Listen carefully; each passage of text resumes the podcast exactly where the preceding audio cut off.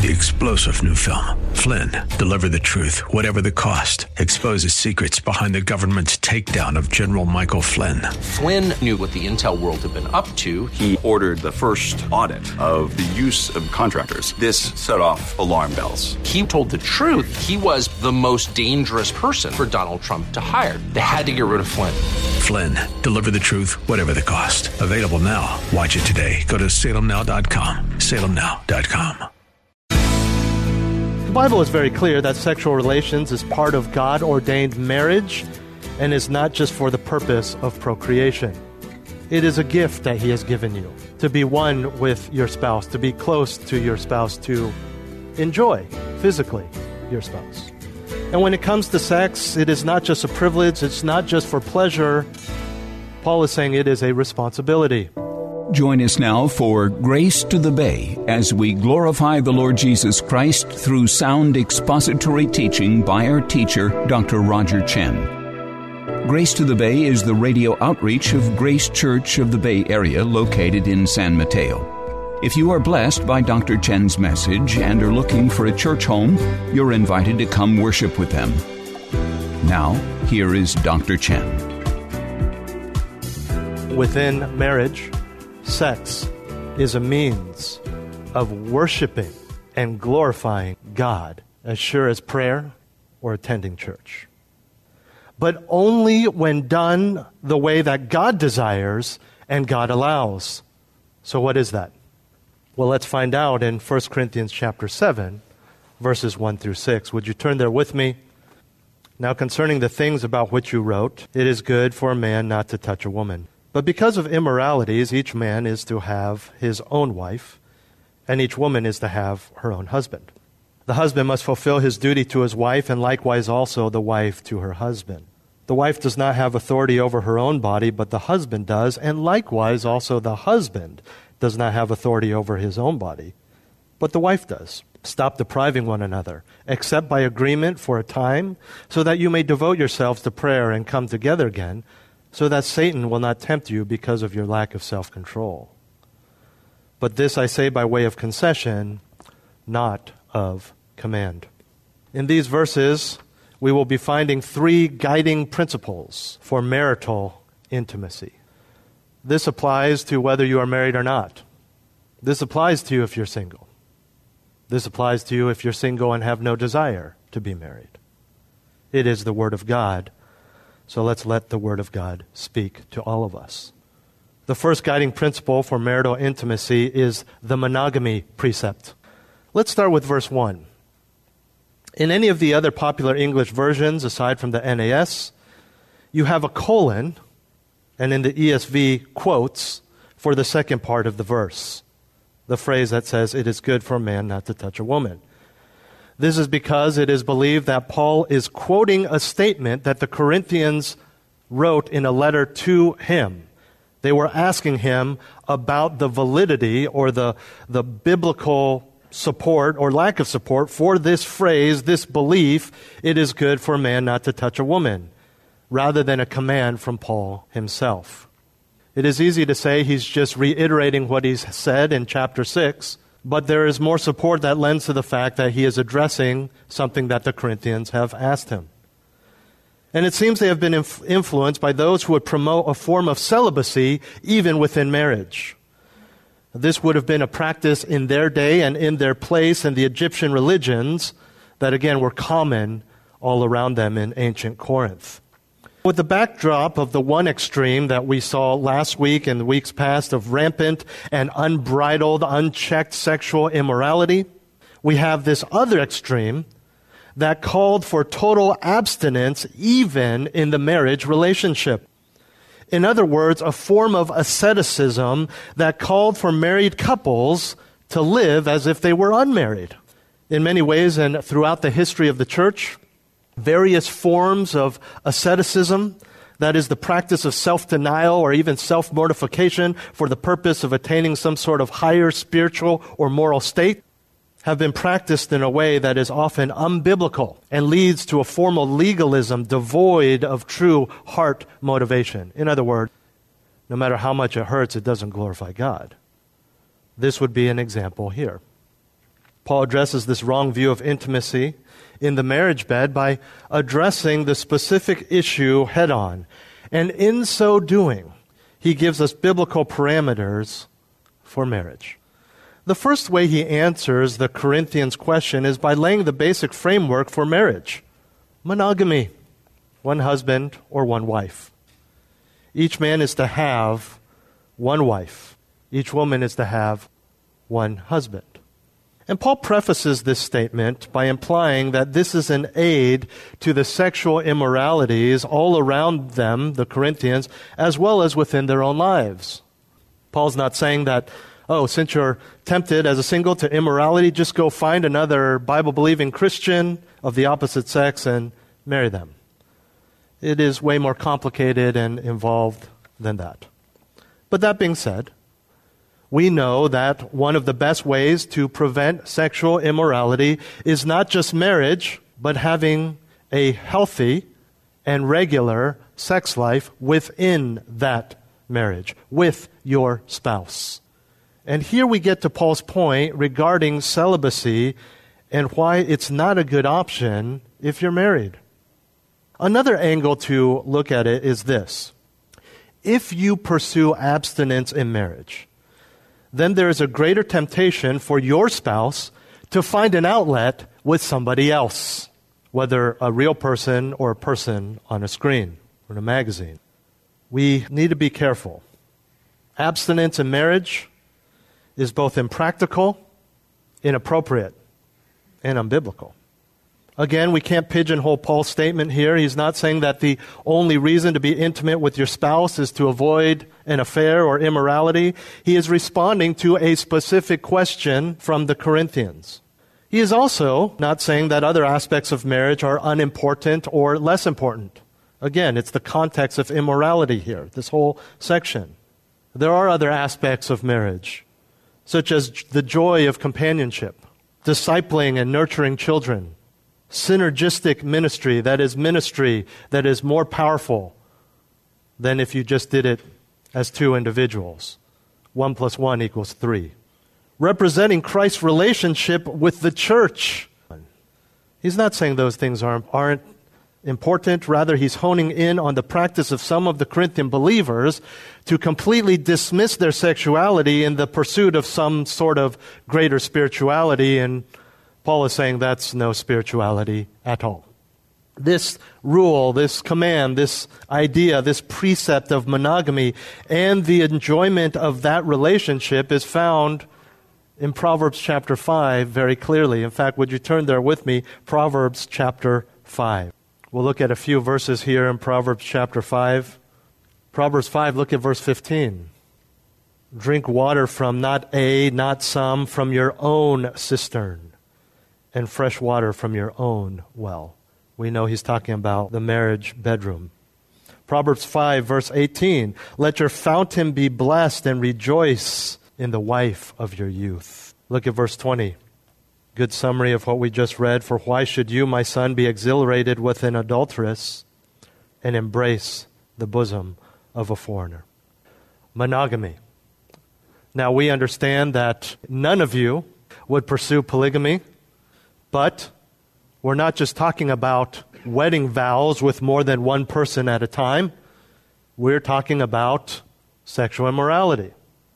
Remember, we saw recently that when someone joins himself with a prostitute, that the verse quoted was the two become one flesh. It is, though not legally, not, though not in the eyes of God, though no rings were exchanged, no vows were said, it is a form of marital uniqueness, even with someone that is not your spouse. And so understand when we talk about monogamy, we're not just talking about weddings, we're not just talking about formal marriage, we're talking about the fact you are to have sex with one person and one person only, unless you're not married, and that's zero people. This is the monogamy precept. The second guiding principle for marital intimacy is the mutuality principle. Look at verses 3 and 4. The husband must fulfill his duty to his wife, and likewise also the wife to her husband. The wife does not have authority over her own body, but the husband does, and likewise also the husband does not have authority over his own body, but the wife does. We see the equality and mutuality of husband and wife here in the word likewise. So the first mutual principle that we see in verse 3 is that the husband is to fulfill his duty of giving his wife her conjugal rights and the wife his conjugal rights. The word duty or right is an obligation, it is a debt, it is a due. And again, Paul is talking about the bedroom. The whole purpose in this context of having your own spouse is full, mutual intimacy and relations. The Bible is very clear that sexual relations is part of God ordained marriage and is not just for the purpose of procreation. It is a gift that He has given you to be one with your spouse, to be close to your spouse, to enjoy physically your spouse. And when it comes to sex, it is not just a privilege, it's not just for pleasure. Paul is saying it is a responsibility. The idea of conjugal rights goes back all the way back to Exodus chapter 21. It is sacred, it is proper, it is obligatory. And what this means is that we are not to demand it, we are not to abuse it, but we're also not to withhold it. The emphasis here is the mutual responsibility of both. To make things even clearer, you cannot take this passage to your spouse primarily as a way to say, I know you don't feel like it, I know you're not in the mood, but according to this passage, you owe me. What this passage is saying is your mindset in the bedroom is to approach your spouse and say, I owe you. It doesn't matter how tired I am. It doesn't matter how I feel. It doesn't matter how upset I am with you. I owe you. Like anything in marriage, when one party is fulfilling their role, it becomes easier for the other party to fulfill their role. We know this in every aspect of marriage, especially the big picture roles of leadership and submission, but it applies to intimacy as well. The more that we strive to fulfill our duty, the more our spouses will not have to demand it, feel unwanted, be embarrassed or afraid to bring up the topic because, eh, I know he had a rough day. I know she's tired. It becomes a sensitive topic sometimes. You feel like they're not attracted to you. You feel like you've done something wrong. And everything seems strange because you're just downright embarrassed and you think, I shouldn't be embarrassed about this. He's my husband. She's my wife. But I want to encourage you, as Paul is saying here, that we need to strive to have biblical, selfless, giving marriages in every aspect, not just in helping with the house or taking care of the kids or finances and things like that, but this topic as well. You know, what I think has happened is because the world has so grossly twisted this topic that that bleeds into our thinking that we still think it's something vile and disgusting when it glorifies God when done properly. I understand that many of you, singles and married, this becomes a challenge not because of the hypothetical, because of the reality of what you have engaged in in the past. But there are many things that you used to do and have done, even things that the Bible says you should do, but as a non Christian, were evil and vile because your heart was not glorifying God.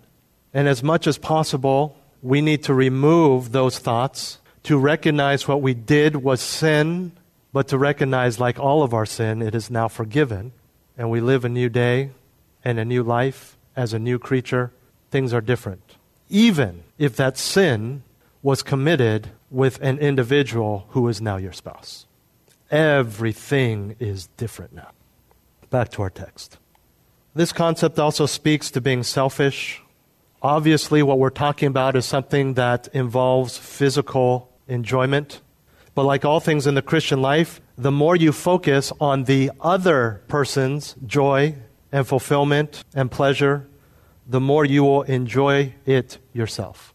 In any act of service, like helping someone move, driving someone to the airport, and then we kind of squeeze in and try to make it fit. Well, what's in it for me? Well, then we can do this, then he'll do this, he'll like me better. And then it's just not enjoyable. But when you're just focused on them, on their comfort, on their convenience, on their happiness, then even when they're ungrateful or don't show their gratitude, you are filled with joy because it is pure, unadulterated worship and service. That same thing is true in the bedroom. Because when you are just seeking your own, there is simply a biological reality that you will enjoy it. But that's just physical. You can actually bring the emotional and the spiritual joy into your bedroom when doing this properly. And when your mindset is correct, then it's not just about sex, it's about a healthy biblical marriage. It's not just about pleasure, it's about joy. It's not just about convenience, it's about service.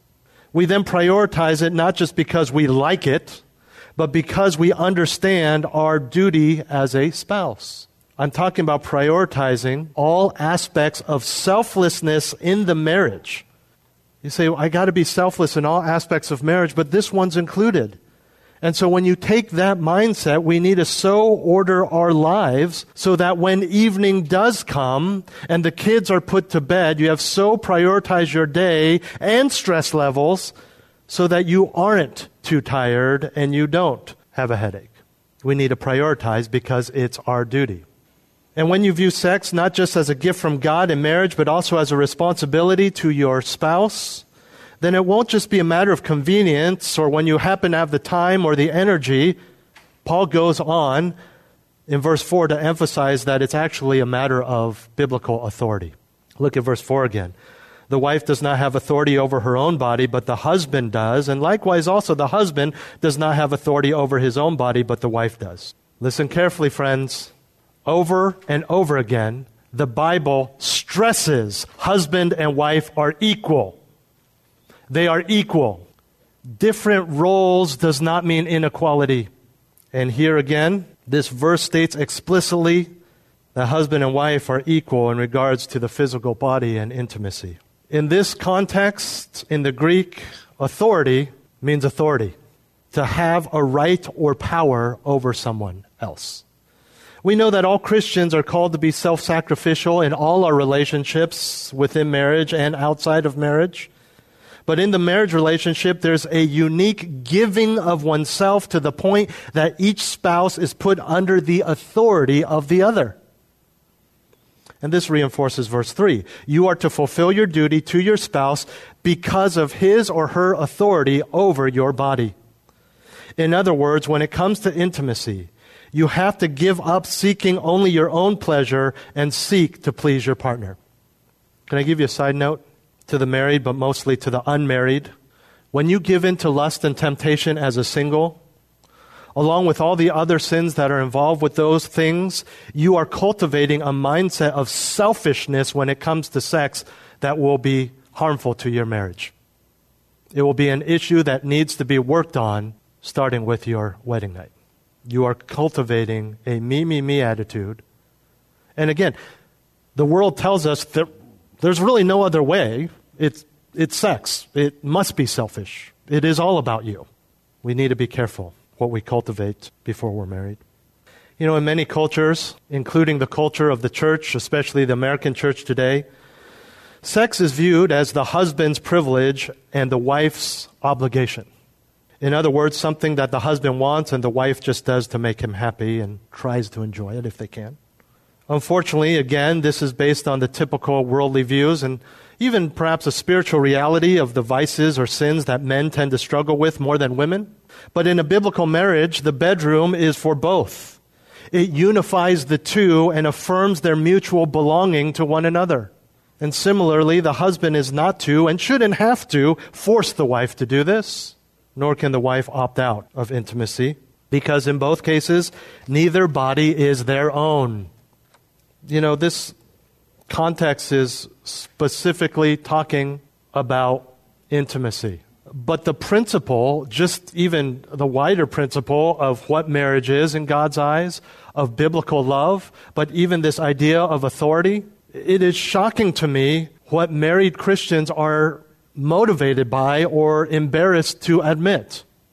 How come you're just eating a salad? Well, I'm, I'm just on a diet trying to lose weight. Uh, trying to look good for your husband. No, I wouldn't do it for him. Why is that embarrassing? Why is that wrong? Why are we embarrassed to say that I'm changing something, I'm doing something to make my spouse happy? In our culture, it's become something of, of shameful. No, it's for myself. Just uh, been, been sluggish lately, need more energy. No, my reunion's coming up. It's not for my wife, it's for these people I have had no communication with for 30 years. Why, do we do that? Yes, it's for my spouse. I'm doing this for my spouse. And when we come to this passage, this, this reality can only be practiced if you let love control not only your marriage outside of the bedroom, but inside as well. And all that you know about agape love is to apply even to intimacy selflessness, sacrifice, patience, gentleness, seeking the good of others. From a counseling perspective, as a counselor, biblical counselor, when this area of the marriage is struggling, it's often because I see the husband wants his physical needs met, so much so that he is not willing to meet his wife's emotional needs, leading to and in the bedroom. This causes hurt. This causes disagreement that leads to intimacy being withheld, being avoided. And that just makes the issue worse. It's a snowball effect because then there becomes such a long period of time where this is not happening at all that the man's drive gets even stronger and more demanding, less concerned even of what the wife wants, and the situation just explodes. It shouldn't be any surprise that the frequency of sex in a marriage diminishes when there are other seemingly unrelated issues going on in the marriage. A lack of leadership, a lack of submission, nagging, absence, arguing because selfishness and a lack of submission to God's will affects everything. It affects everything. Let me put it this way the refusal to submit to your spouse sexually dishonors God and dishonors the biblical plan for marriage. Guys, be gracious. Shepherd. Again, this isn't, see, told you. That doesn't help at all. That's not selfless. Well, we've Seeing the monogamy precept, the mutuality principle. Thirdly, the third guiding principle for marital intimacy is the moderation prohibition. He prohibits moderation. Look at verses 5 through 6. Stop depriving one another, except by agreement for a time, so that you may devote yourselves to prayer and come together again, so that Satan will not tempt you because of your lack of self control but this I say by way of concession, not of command. In case you weren't uh, aware of how important thus far sex in marriage is to God, perhaps the phrases stop depriving and Satan will tempt will bring it to another level. What does he mean, depriving? This was a word that was used to speak of illegal theft. And this makes sense when we understand the idea of rights and duty. It means to, to rob, to steal, to defraud and in this context speaks to the fact that we are stealing from someone what is rightfully theirs. Paul uses this word to emphasize that you are going back on a debt or denying your spouse what is rightfully theirs. Again, he's addressing the wrong practice of the Corinthians who are married but celibate. But Paul does allow for a break from intercourse, but there are three conditions that need to be met. All three must be met. One, it's agreed to by both husband and wife by agreement, he says. Secondly, it's for a short time, just for a short time. And thirdly, it's for a spiritual purpose. Mutual agreement, short time, spiritual purpose. It has to have all three of these. For example, even if it's for a spiritual purpose, it cannot be for too long, or if it's for the purpose of prayer and for a short time, it can't be forced on your spouse. Say, I'm not going to do this because I'm committing to prayer, but just for a couple days. And understand that when there's a unique allowance of a break from one thing that is commanded by God, in this case, sex and marriage, to pursue another thing that is commanded by God, prayer, we're not talking about a normal daily time of prayer that you have regularly. This would be a, tense, a time of intense prayer, uh, such as during an illness or the illness of a loved one, mourning over the death of someone, dealing with personal sin, things like that. It is for a time in a unique situation devoted to prayer. And when all is said and done, Paul says that you must come together again so that you will not be tempted by Satan because of your lack of self control. And again, we are reminded of the wider context of sexual immorality here. Again, the principle of a healthy sex life with your spouse being a key factor in avoiding immorality is brought out, but with the additional severity indicated by the mention of the tempter himself. Big picture abstinence is simply not normal in biblical marriage. And this is why in verse 6, Paul says that this practice of temporary abstinence for the sake of prayer is not a command. You don't have to do it. I am not commanding you that you have to take a break whenever you have a time of intense prayer. There's something that needs you to be praying for a while. But you can. But again, fulfill all the parameters, including coming back after that short period of time.